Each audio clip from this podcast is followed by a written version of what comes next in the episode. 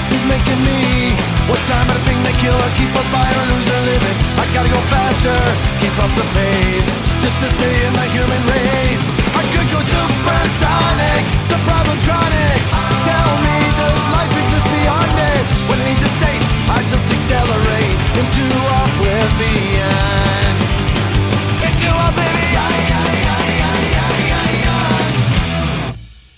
Buenos nachos, amigos, and welcome to another fantastic episode of Record Breakers. I'm Petey Ray, your man with no plan. Here with me this is, of course, my team of record breakers, record reviewers, people that I talked about music uh, on a weekly basis. We have Brett. Howdy. We've got Patrick. I have con cried. hmm And we've got Drew. I do too, and I didn't even get the fun of the con. Yeah. Uh we are here, of course, gathered to talk about music. The provider of the music this week is none other than Brett. Brett, what do you got for us this week? Uh, this week we're going to be talking about a uh, live album by Jimi Hendrix, uh, "Without the Experience." Um, this is "Band of Gypsys" um, from 1970, one of the last and uh, only uh, live recordings that were officially done with the Hendrix and Yeah. other. Yes. Um, I have to ask the fellas. Uh, let's go, Patrick. What were your expectations coming into this album? So I am one of seven people in the world who's never really gotten into Hendrix. Like it's I of that era of music, it's never been my uh my go-to. Like I've heard, you know, like the five or six songs that everybody's heard, but I've never listened to a Jimi Hendrix album. I'm not a guitar player. I mean, I, I have guitars and I can play them very poorly, but I'm not a guitar player, so I never had that particular obsession. So I, I knew it was bluesy '60s rock, but the specifics were unfamiliar to me. Mm-hmm. Uh, Drew, what expectations did you have coming into this album? Well, uh, like everybody else, I I know uh, very well of Hendrix. Um, I know uh, the music he does with the experience, as it were. This is not something that I knew much of. Uh, Brett gave us a little bit of a warning that it was going to be very different from the experience, uh, but it it was still going to be Hendrix being Hendrix. Um, I'm actually on the side of uh, uh, Swagger at this point. I've I was never a huge Hendrix guy. Uh, when I tend towards solo-y, like meandering music, I tend towards the more jazzy side. Um, and when I like my blues, I like it more uh, clean sort of blues, more like the your your Claptons and your Kings and whatnot. Um, when I get into that sort of uh, bluesy rock sort of stuff, so like Hendrix was never my uh, guy. I get why some people like him. I just always thought there was better out there, but uh, I was willing to come into this with a fresh ear and dig into uh, what this was, knowing that it was going to be different from the experience that most people know. Yeah, we, we kind of have our, our preconceived notions of Jimi Hendrix, but this did kind of deviate a bit. Uh, Brett, what would you say are the themes and elements that make up this album? Uh, this is this is a you know one of the albums that were played at the music store almost like once a week. It's something you can just put on and it goes forever and it goes wanders and it's got enough there that uh, you know it can be great background music. But uh, this is basically a recording of a jam session um, between Jimi, Billy Cox, which is a guy that he met when he was in the in the military, uh, like in '61, and uh, a young drummer named Buddy Miles who does some singing.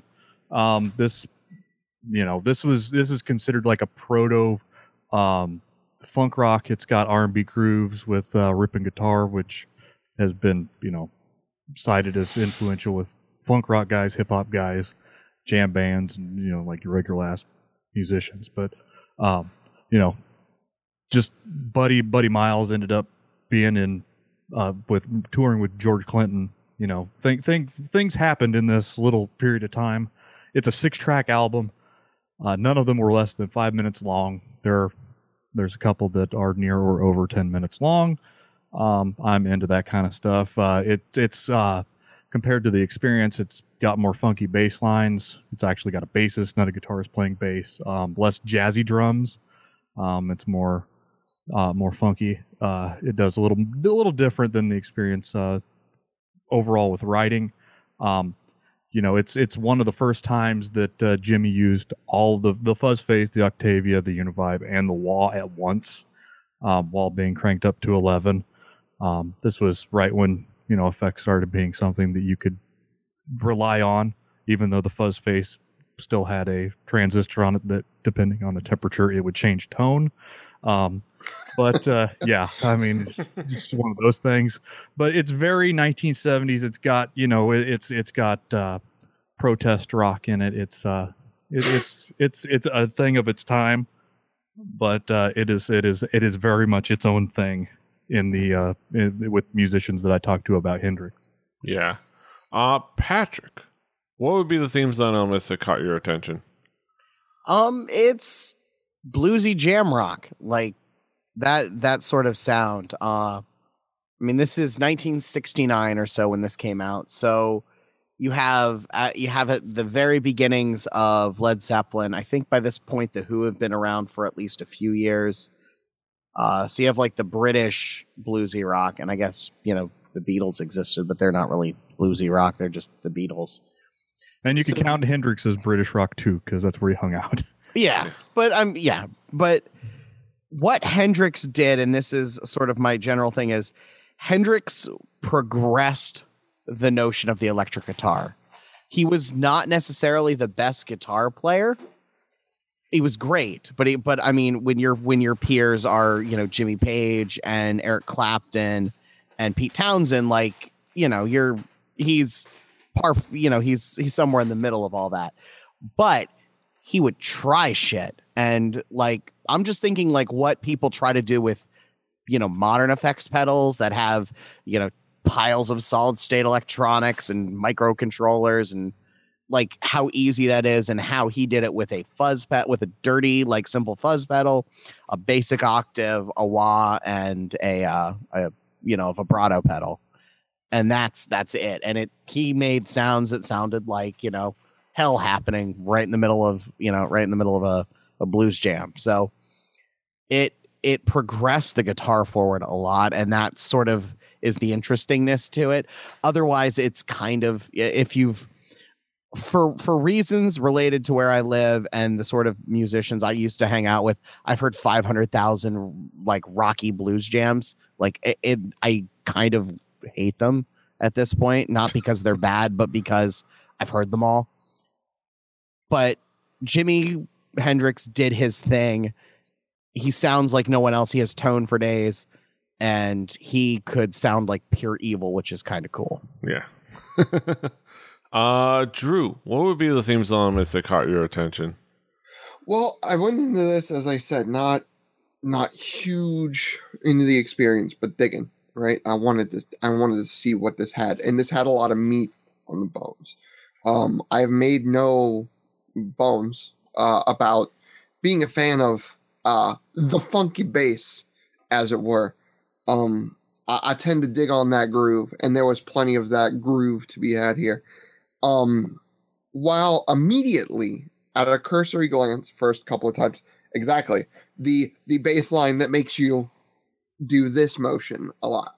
Um, while initially at cursory glance, this didn't make me uh, necessarily change uh, my opinion on Jimi. As I sort of delved deeper, I gained an appreciation for what people see. Um, I usually get on people's case about it, right? Like I'm usually that guy, but I started to get it, right? I started to see where it was. There was there was light at the end of the tunnel, as it were. There was there was stuff to be had. Um, there were times where the solos seemed to lose themselves, which is sort of characteristic of Jimi. Um, but they found their way back, and there was a couple of times where just everything hit. Everything hit really, really well. Um, and I ended up digging on it. I ended up digging a lot of it, seeing where the sort of funk rock sound sort of um, got its first mix, right? Its first inklings where where bands like the Chili Peppers would derive like the base of what they are. It was really cool. Um not only that, but the rhythm section, um Cox and Miles, um were just just absolutely fantastic. Like uh, Jimi's gonna Jimi's gonna Jimi. Jimi's going to go off and and go into craziness that is Jimi Hendrix, but the rhythm the rhythm section never deviated. The rhythm section always kept that really solid groove going. And if the solo lost itself, being able to find its way back was Jimi being able to clue back into uh, Billy Cox and Buddy Miles. And those two are fantastic backing musicians to a guy that will always demand attention no matter uh, who he played with at the time. Mhm. Command and demand attention. That's for sure. That's the Jimi Hendrix thing.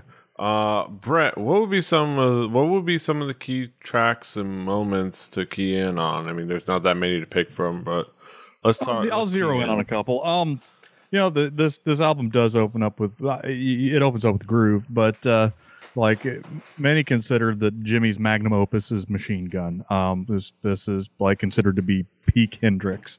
Um, also because it was recorded live and you got to get all the dirt and the the non studio cleanliness uh, of you know even then there was still a, a, it was really not easy to record live. I would assume that uh, you know because they I think they recorded over four nights. Um, but uh, the, this this has this is a, a behemoth of an album or of, of a song, um, and it has a guitar solo that takes up most of it.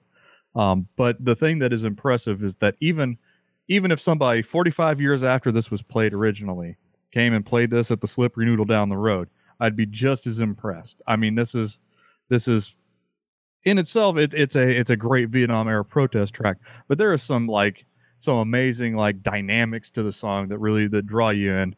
Um, and it's it's not something where note for note you're going to need to follow. It's a song that you can put on the background, and you know you can sort of jam out to. But if you wanted to go in there and dissect all the all the entire arrangement, there's some stuff going on. Um, and, and then I'll I'll talk about changes. This, I really really dig this track.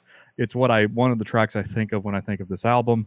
It's got vocals by Buddy Miles on the drums, which you know when Jimi stands off the back and not sing sings while he plays in the same pitch on his guitar. Uh, you know that that's that's kind of a neat thing to see. Um, you can totally see why he ended up working with George Clinton. Um, there's there's there's some major like funk genesis going on here, and above all else, the wah guitar on this track is is killer. There there is there is something about Hendrix wah guitar, like he he he honed that that skill to such a such a level that like very few people can can walk anywhere near where he got on you know just turning your amp up to 11 and plugging it into a wah pedal but uh you know the, overall this whole this whole album had like you know you can you can latch onto certain things but this is definitely not like this ain't electric ladyland this is you know this is this or is, this is Electric its Larryland. no, it is not. There's no uh that that yeah, exactly. That might be an album that needs to show up here though. I'm okay with that one. I'm okay Yeah. with that reference. Uh, but yes. Uh, Patrick, what would be some of the key tracks for for you? I- think Brett, like you can't deny Machine Gun. Like that is, uh, it's it's basically Hendrix ripping for 13 minutes. I mean, that's that's what that song is. The the the advantage to being in a trio that he was on this album is that he could just kind of be the guy to shine, and he had two great musicians behind him to hold down the fort. Some of the bass work on here is kind of incredible. Like it's it's very much um it was before like the notion of popping and slapping i think really took hold but they were these crazy intricate constantly moving bass lines that that kind of work um and the drums were way, way, way tighter than I would have thought a live album from the late '60s could be. Uh, it, I, you know, usually it, it drums never sound that good in the '60s unless they're, you know, played by John Bonham. But this did, and that was kind of fun. But Machine Guns, it's, I mean, it's at its core, it's a heavy blues song. It's there's nothing that complicated about it, but it it is just you know a all time great guitar player ripping for you know 13 minutes. Um, and I actually kind of liked the last song on it, We Gotta Live Together, because the vocals just get like the vocal harmonies are a little crazy. And at the end, it just kind of goes nuts and, you know, speeds up to a point where, you know, music music didn't go that fast for another decade or so, like until, you know, punk really started going in the late 70s. So it's kind of fun to hear fast music from from a time when that wasn't really quite a thing yet very often. hmm Uh, Drew, what would be some of the key tracks for you? Um, well, to me, the the beginning track, I guess I'll do. Um, who knows? Uh, it starts off really groovy, and it sort of gets you into that as we were doing earlier, that the neck down sort of grooving on it. I sat there and I sat there and I was grooving on it. Um, Okay, you just channeled Squiggles. I, I think I've heard him say that exact thing. also, I bet he could do that dance. I, you know, I that- that is a, that is a white man available dance move. The bite the- the bottom. Oh no, yeah, this is this is. Mark Ronson in Uptown Funk. Yeah. I was I was trying to uh, channel a bit more uh, uh, bit more Scott Johnson on that than Squiggles, but I'll oh well, Squiggles but he is the he is peak white. He, He he is is the peak. top. He is the king of the white man. Yes. the king of the white man. I'm trying to imagine the the He is the, Disney he is the whitest man in the room. In many rooms. based off of being from Utah. But yes, Utah is a pretty white area. Um, but you get that groove right off the bat, and you kind of you kind of know it's going to be a little different from what you got from the more psychedelic stuff that you got with uh, the experience. Uh, changes, but we're going to go into this. Um, changes was absolutely great. One, I've never been a huge fan of. Um, I have liked Jimi Hendrix's guitar. I've sort of kind of got it um before, uh, and I'll go into a little bit more on the next one. But like, I've absolutely hated every time he's sung on anything.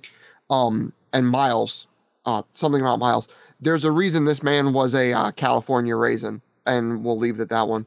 yes. Um, gonna bring that up real quick. I did my research. Um, but that, that is probably the most interesting random factoid of this album. Yeah. There was a California raisin on it. Um, Damn right.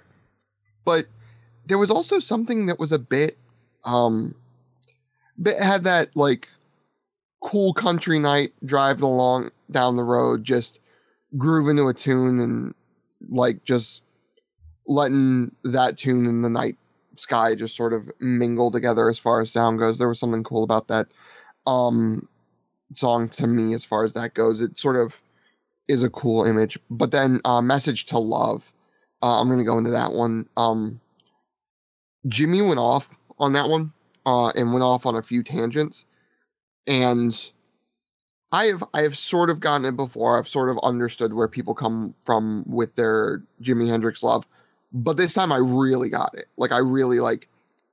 I I when I heard "Message to Love," it was me realizing for the first time in full glory, like why Jimi Hendrix like devotees just absolutely adore Hendrix. Um he was able to go off and he was able to meander and always come back and it always felt right in that one and I I was able to take that uh trip for lack of a better word uh with uh Hendrix on that one and it was that was really fun. It was a much more eye-opening song than I uh would have thought. hmm Definitely a lot of interesting tracks to kind of well, n- not a lot, but a few interesting tracks to to uh sink your teeth into. If you're Uh, talking yards of tape, there's a lot of yards of tape on this album. exactly. It's only it's only cut in six positions, but but- yeah. but they used a lot of the a lot of the you know a lot of their recording time. Uh, yeah, volume. Uh, that being said, let's bring it back around to some final thoughts. Uh, Patrick, what would be your conclusive thought about the album overall? Um, I think this is required listening for guitar players. I think that's a fair assessment of it. And and if you're into blues, like there's there's some cool, crazy, you know, bluesy stuff. And and then like, you know, has been said kind of the roots of funk. It is not my album of 1969. There's three or four others I just that just suit my taste better.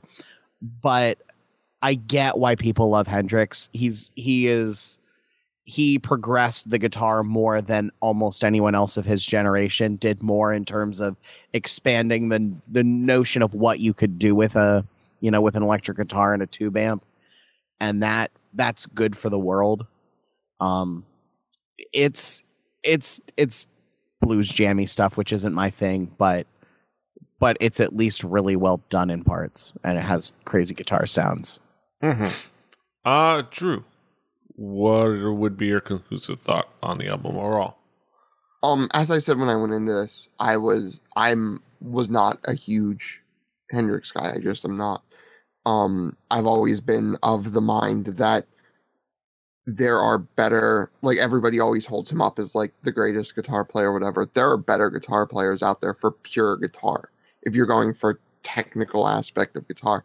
Um what i always thought hendrix did really well was utilize things that nobody else had and made a new made new sounds out of it which i think is where the greatness of hendrix sort of lies this album was the first album I listened to back to front, and I didn't get mad at any point that it was a Hendrix album. It was uh, absolutely fantastic in that regard. There was a lot going on that was just fun, um, which I never really get in the more psychedelic feeling uh, rock and like that era of music, but this definitely had it for me uh, in great deal.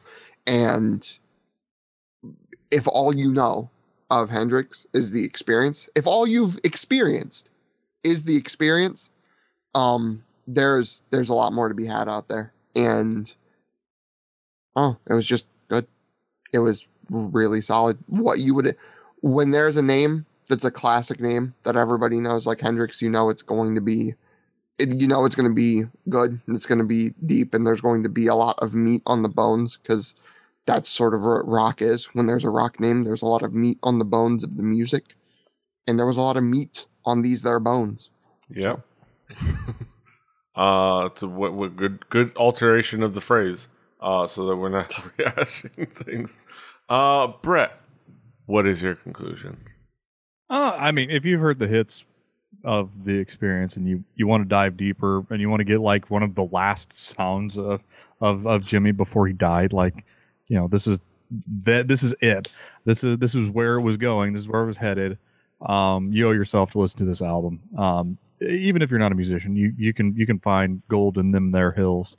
Um, and you know, if you don't get it, I I completely understand. Um, you know, we're we're a bunch of people that find quality in the nuance of of noise, and there's a lot of noise in this. It might not be for everyone, but you should at least give it a try. If you can't get through the groove, if if you can't um, deal with uh, if you couldn't deal with Parliament, Yeah. and uh, you, you- you might not like the, the the things that we like about this album um, because it, it doesn't just stand on its guitar work and it wouldn't just stand on its guitar work. Mm-mm. it, it's it's something that had to be i mean yeah they there there was some some magic in in the the, the backing band.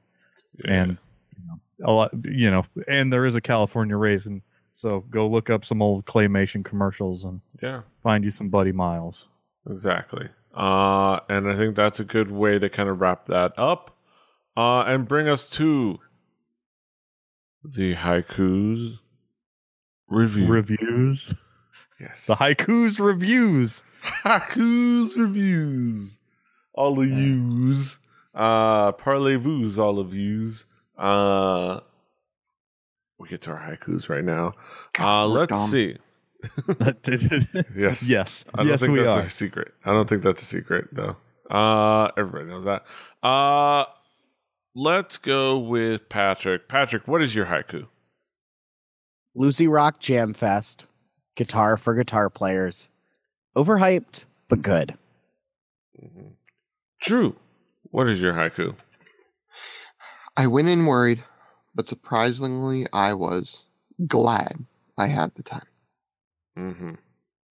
Uh, I'll give my haiku. Uh, Jimi's final word. I think close to final word. An interesting journey with gifted gifted gypsies. Brett, what is your haiku? Masterful guitar with a really smooth backing band. Last taste of Jimi. Mm-hmm. Double Uh. Uh, that being said, those are our thoughts on a band of gypsies, or just. And I'd like to of thank everybody for not making a, a Miles of Cox. Uh, like it, it was there. It needs to be noted. Somebody gets like Um, the, the participation award.